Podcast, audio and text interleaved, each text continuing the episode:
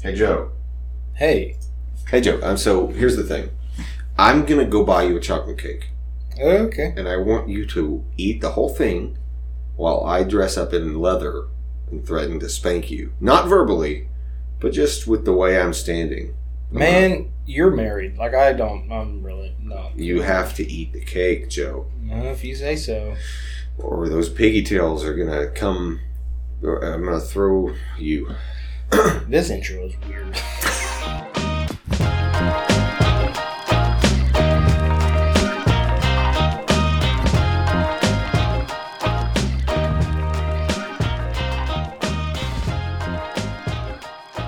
Hey, welcome back to Not Qualified. I'm Zeph. I'm Joe. I'm Zeph. When's the last time we introduced ourselves? I don't- Months I ago? don't- no, I think it was just a couple episodes ago. I think we introduced ourselves on Squid Game Part One, I couldn't tell you. or maybe it was on. Okay, what are we talking about today, Joe? Today, we're talking about the hit. I don't think it was a cult classic. I think it was well received, right? Yeah, Matilda. you know if you rearrange the letters in Matilda, You get Atlas shrugged.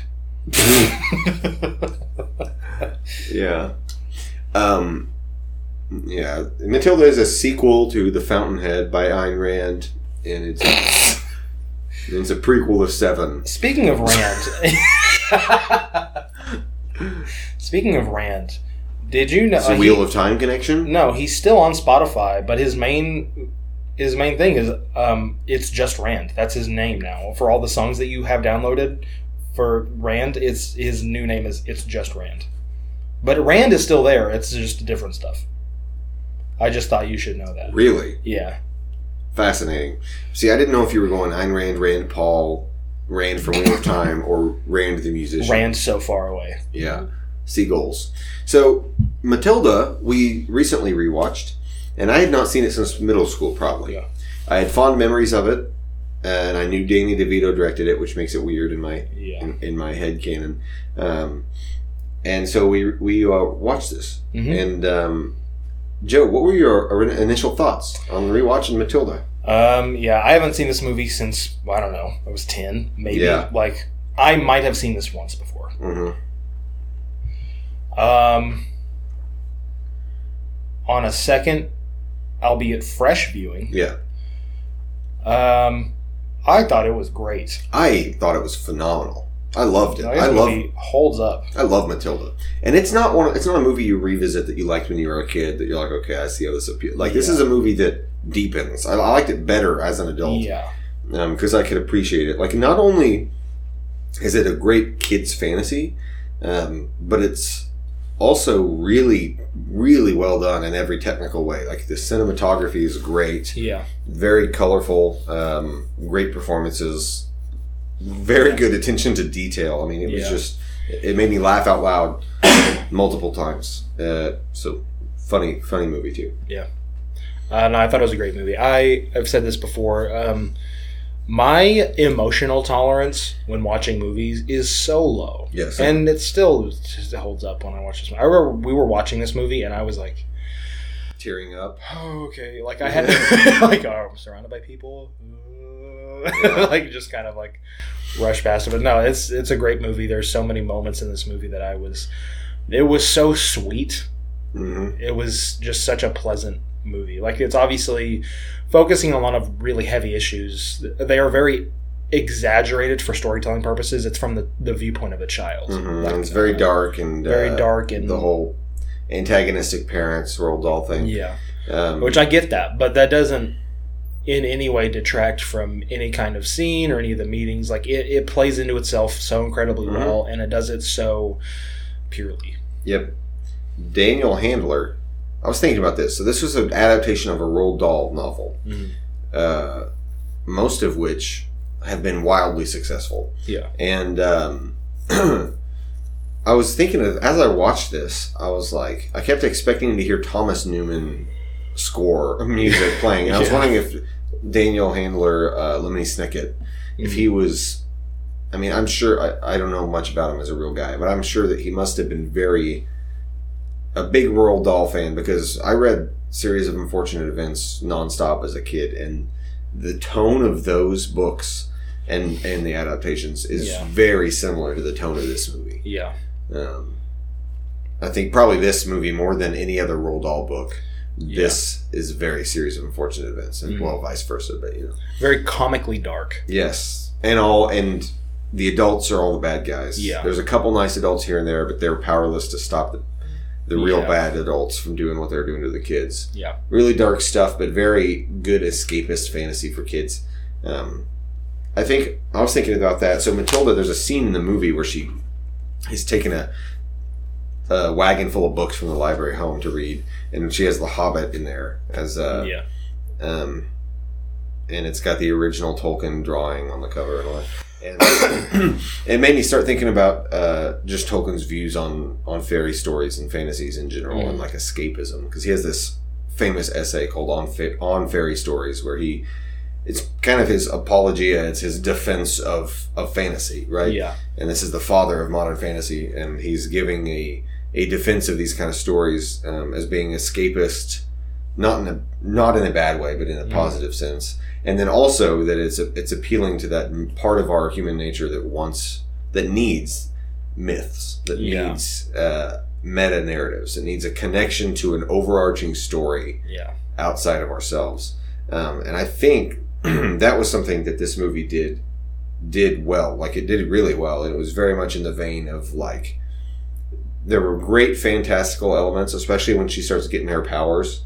Um, but it does a very good job of not trying to explain anything. It, this Yeah. movie and and the original story don't try to hammer you with details Yeah. or um, explain the mechanics of how things work. Yeah. The point is the story and Mm-hmm. the characters and what's happening to them.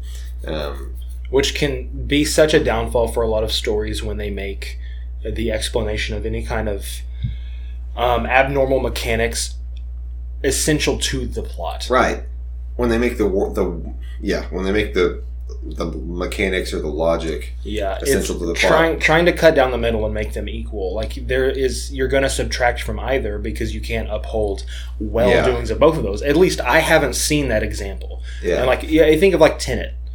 That movie was just trying to explain stuff to me, and I didn't get it. But the plot was so incredibly simple. Yeah, and that and that's the thing you have to do is one or the other. I mean, Yeah. there's a lot of great hard sci-fi out there Yes. where the entire plot revolves around the mechanics. Yes. Same with I, I don't know if you'd call it hard fantasy, but fantasy with really intricate magic systems and worlds and and Yeah. just I'm thinking Brandon Sanderson kind of stuff. Yeah. Like really hard fantasy, hard sci-fi, where the mechanics serve the story because they're integral. Yeah.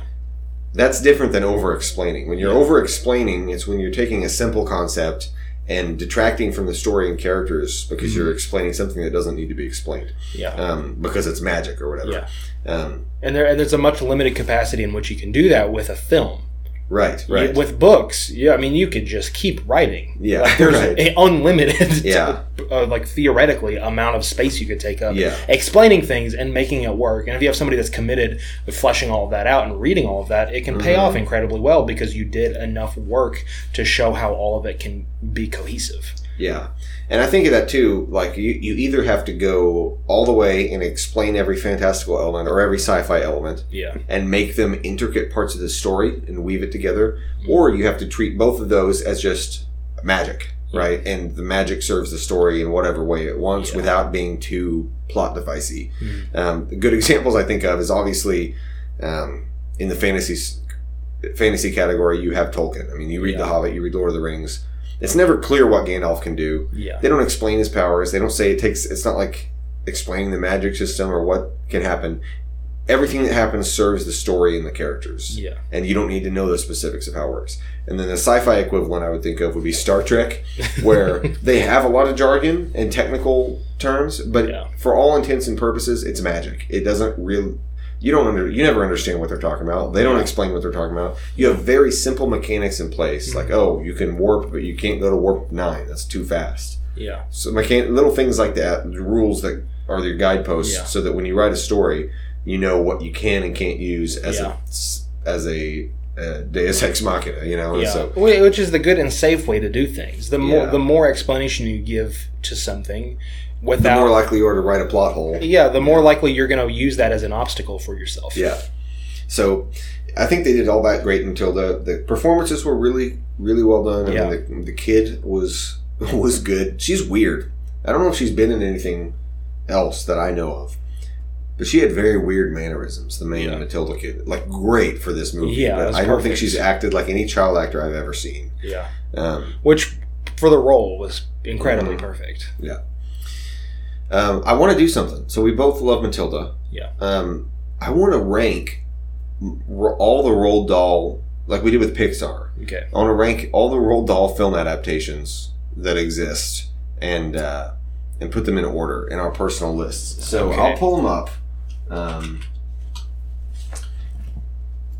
there, there's not too many. I'll, I'll read them first, okay? Okay. So you got BF, the BFG. Okay. Okay, you got of course Charlie and the Chocolate Factory. You got Okay. Willy Wonka, um, Fantastic Mr. Fox, Okay. um, James and the Giant Peach, Matilda, and that's it. I'd say Matilda 2022 film. Yeah, apparently they're remaking Matilda. Fascinating. Um, Is it animated? Oh, the musical. oh, Oh, interesting. There's also.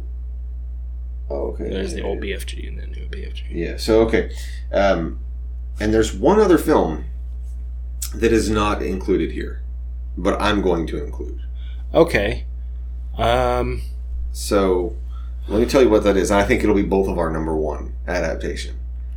But I'm going to start with my list first, okay? And I'll go from bottom to top. Okay. So bottom easily is Charlie and the Chocolate Factory. That movie, I hate that movie. It's compared to the original, the Johnny Depp one. Yeah. Okay, compared where to the where do you original, think Wonka would go with Timothy Chalamet? Do Oh, you think I that don't would care. shoot to the bottom? I don't Oh, care. Well, we're gonna watch it for the All, show. but okay, so and then above that BFG, I, the Steven Spielberg one. I don't really remember it, but I know I saw it. Yeah. So I, it was fun. Yeah. And then above that's James and the Giant Peach. Yeah. Mm-hmm. Okay, I watched that in school. That's a, that's a good one.